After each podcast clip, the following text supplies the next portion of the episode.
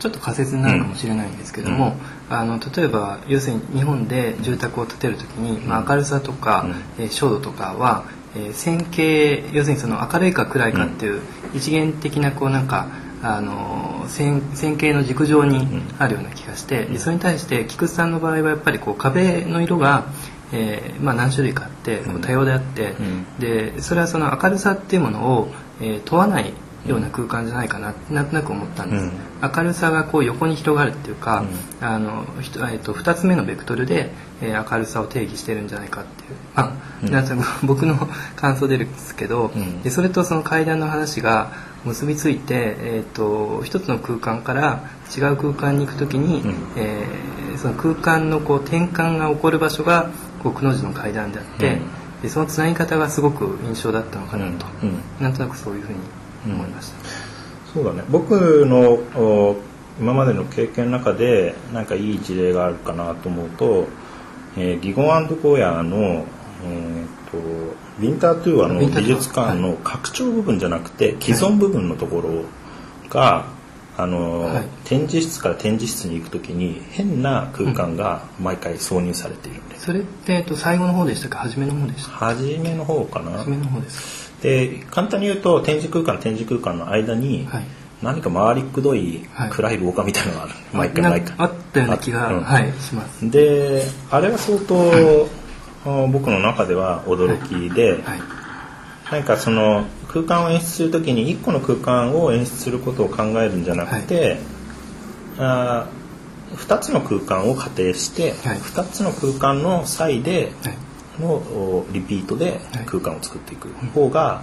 あ設計の仕方としては結構楽しいかな、要するに1個に対して何かを回答を求めるのは結構辛いんだけど、その2つっていうものを仮定すると、その対応関係力関係で空間の抑揚をつけたり、えー、状態をコントロールしたり、その干渉剤になってるわけですね、あの空間を直接つなぐと乱暴な時っていうのは結構多くて、その間に何かを挟んであげるっていうのは、あ比較的コントロールしやすいでやってるのはあるね。うん。あとあのこのバルコニーの形と、まあ、住宅全体の形もすごく特徴的なんですけども、うん、あのその三角形の敷地であるっていうのは、うん、今ちょっと図面を目の前にして、えー、思い出したんですけど逆にそれが分からなかったんですね。うん、こうなんか全体のこう形の決め方のルールみたいなものってあったんでしょうか？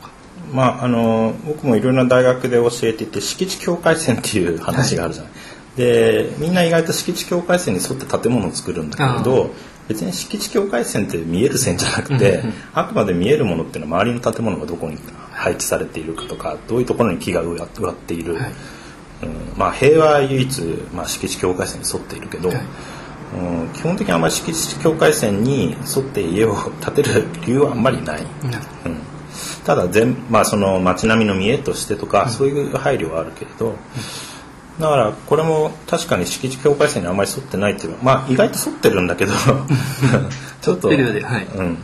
ちょっと正直者じゃなくて少しひねくれて折れてたりしてるような建物ですね。なんかこのバルコニーの微妙な形がやっぱり菊池さんらしさが出てるのかなという感じもしたんですけども。そうですね。バルコニーは、まあ、自分の中ではあの自由奔放に作れたバルコニーって言われていて 相当自由奔放に作ったバルコニーなんだけどなんとなくくの字があもう一回現れるっていうかはい。そういえばキッチンもそうですよね。そうキッチンもそう、はい、そのこれは非常に深層心理的な話なんだけど、うん、くの字っていうのがモチーフになった瞬間にあちこちにさりげなくリピートされるあの次元を超えてリピートされる、なるほどだからキッチンに行った時もなぜかくの字がいたりとか、はい、バルコニー行ってもくの字。常にこの生活を邪魔に邪魔するかのようなくの字が現れると。でその時に必ずく、人間の体がぶつかったりとか、うん、そこで少しくの字を避けなきゃいけないっていう行為として記憶されるから、まあ、思い出とか愛着とかそういうきっかけになるかなっていうんで意図的に仕掛けた。ああなるほど、うん、そうかそれは今ようやく、はい、見えてきました。キッチンとか別にくの字のところに入れなくても収まるんだけど、はい、このプロジェクトは。あえてくの字のところにキッチンを入れると、はい、そういうちょっと偏屈な感じがするんだけど、はい、そういうちょっとしたことをすると、うん、なんとなく特徴づけられるっていうのはあるよね。断面的にもそうですね。くの字的な部分が、うん、あと外形がまあこのくの字っていうことは鋭角じゃなくて鈍角で形成鈍角、ね、で形成されで外形も、うん、お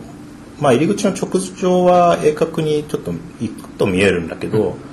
うん、それ以外の角度ほとんど全部鈍角に見える。うん、で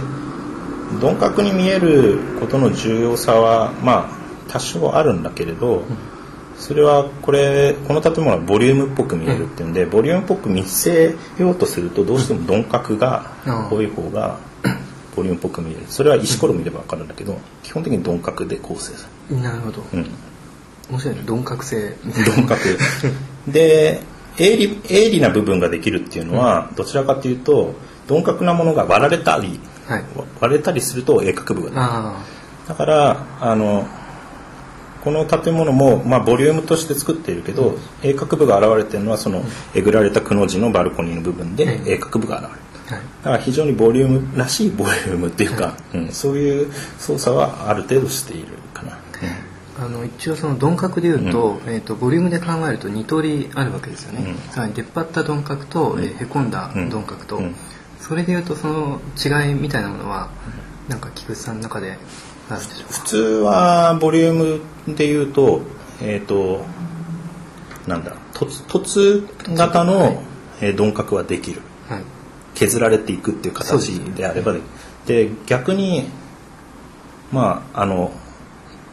へっこんでいる形で鈍角ができるっていうのは通常の行為ではあまり出てこない。そうですよね、うん、よく考えるとそれがちょうどこの階段部、うん、階段部になってはい、でただ岩場とか要するに本物のボリューム本物のボリュームを見に行くと、はい、まあ、それは山とか岩場だったりするんだけど、はい、意外とあの凸じゃなくてあのへっこんでるパターンもいっぱいある。確かに、うん、だからまあそういう経験もあってなんとなくボリュームスタディっていうとこう削っていくからみんな、であの凸面体になっていっちゃうんだけどへこますっていうのは本当のボリュームを理解してる人はそれも入れないといけない。意図的に入れないと結構入んなくなっちゃう、うん普通に作るとスタイルでも作りにくいですよね。作りにくい。そうそう。作りにくい。だからそこはスタディの盲点で、はい、ああそうか、うん、僕もこのボリュームスタディは木でやってるんだけど、はい、へこんだ部分ってできないんだよねなかなかねやっぱり。だからボリュームとボリュームつなぎ合わせるとか何かそこでやらない限りは出てこないんだけどでもそれをやるかやらないかは、やっぱりボリュームに対する愛着の度合いによってそれを入れるか入れないか決まってこれは面白いですね、うん、はいあのいろいろと、はい、あのありがとうございます。あとこの大泉の家で菊池さんからこれはちょっと言っておきたいとかあの他にありますでしょうか？どうでしょうね。あとは開口部の決め方は、まあこれは別に大泉に限ったことじゃなくて、まあ、全自分のプロジェクトだけじゃなくて全ての建築について言えることなんだけど、まあ、開口部窓って言われるもんだよね。で窓っていうものが結局一瞬窓っていうと非常に簡単な話だけど、うん、窓っていうのは光も入るし、うん、えー、音も入るし空気も入るし人の出入りもあるし、うん、景色が見えたり見えなかったりってそういう視界としての出入りもあるっていうので多分 5, 5個か6個ぐらいのファクターが混在してるのが窓。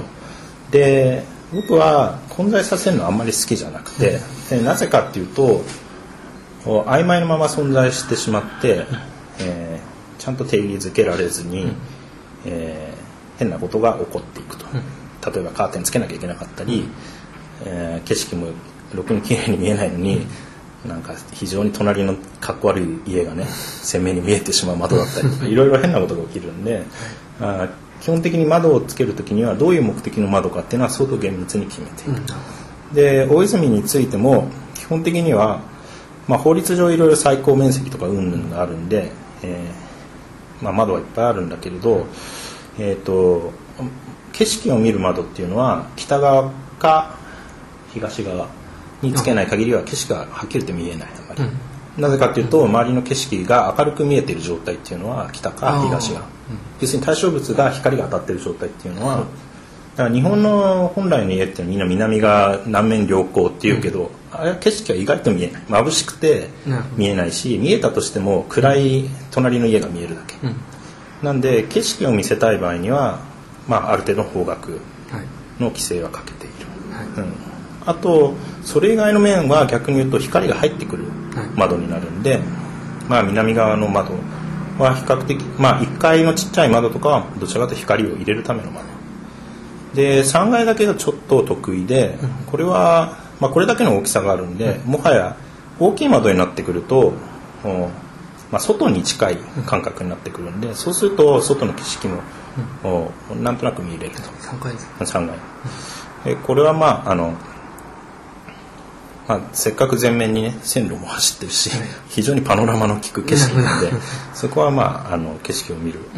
窓、まあ、高いところなんであまり暗いものも見えてこないっていうん。で、まあ、3階なら南でもいいかな。ただ南に作ると今度は直射光がいっぱい入ってくるとかいろいろ他の問題もあるんで、その辺はまあ注意深くやっていくんだけどね、これ確か、えーと、大部分がフィックスですよね、フィックスの窓にこだわられた理由っていうのは、うん、今回の場合にはあのもう線路沿いってことは非常にうるさいなんでもう絶対フィックスで防音ガラスにしてくれててもそういう仕様になって。要するにアルミサッシで防音するよりももうステンレスでガチガチで防音し、性能を上げてるぐらいなんで、それでフィックスに結局はなっている。ただだからそれ以外の窓は全部開くし、あの前面以外は全部開くんですけど普通の規制サッシが入って、えー、空気の流れ等々も考えて適材適所に開けてるんだけど、えっ、とそうですね。ただ僕の一番最初のやったプロジェクト松原ハウスっていうのはなんとなくフィックスガラスで絵になっているところがあってなんとなくまたフィックスガラスやっぱりやらないと菊池さんじゃないのかなと なんとなく思われがちなんだけどあの正直あのまあ、そのフィックスガラスの見えがいいっていうのは確かにある。ただ今回はまあちゃんと理由があるんで、うん、あそこに別に関わってるあと日本の建物って、えー、そんなスケールが大きくないんでその規制のアルミサッシが入ってくると、うん、スケールが壊れるんだよね。それはあの見つけが大きすぎて、ええ、いわゆるどこにでもある住宅に一気にシフトされちゃう雰囲気がね、でそれはやっぱり指し目かもっと努力する場所でもあるんだけどあの小さい家がゆえにサしの見えっていうのは、本当に全てを左右するんでねでも今回の場合はまあ条件が条件だったんでこれで乗り切った。要するにその見つけの大きさで全てのスケールが、えーと、一様になっちゃうってことですかね。いやスケールなんていうのかな。家が極端にちっちゃく見え出す。あちっちゃく見える、うん、だってそもそもちっちゃい建物なんだけど、はい、それがすごいちっちゃく見え出す。ああ、うん、そっか、うん。わかります。あノンスケールになるんですね。ある程度ノンスケールで外側のこの作管の仕上げもの粗さとか等々考えても、はい、ある程度ちょっとスケールレスにしてあげた方が、うん、よかった物件かな、はい、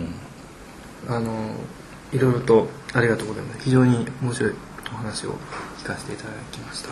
えっ、ー、とですね、えっ、ー、とまあ、今日ちょうど南陽堂に来てるんですけどもあの菊池さんの、えー、これ作品集っていうのが、えっと今、え南陽堂とあといくつかの書店だけで売ってるっていうのがあるんですよね、うん、でこれしかも、えーと、自費出版みたいな形そうですね。自費自分写真自分文書自分 DTP 自分全て自分なんですけど、D、DTP もですか？はい。全てやってますね。すごいですね。でまあこれこの本はまあその今いるところ南陽堂を回収した時に、何かまとめた本1個作るのがいいんじゃないかっていうんで、まあ、ちっちゃな展覧会ここの今いる4階の N プラスギャラリーでやるっていうこともあって、はい、その時に間に合わせれたらいいなっていうんで作った本なんですよね、はい、だからカタログっぽいものなんですけど、うん、うん、まあそうですね。ちょうど南陽堂をやった時にも、まあ記録としてもね、はい、いいかなと思って作りましたね、はい、これが買える書店っていうのはどちら、うんまあ、このラジオの今の僕の状況を考えると南陽堂のみですと 言いたいところですが、まあ、あちこちの場所で買えますけど、基本的に南陽堂で買うのがあの一番いいかと思います。はい。はい。わ、かりました。あの、普通の本屋さんなかなかないはずなので、そうですね。はい。えっ、ー、と、はい、菊池さんの、えー、一番最初の作品集ということです。じゃあ、えっ、ー、と、菊池さんどうもありがとうございました。はい。ありがとうございます。あ、じゃあまた、あの、よろしくお願いします。はい、はい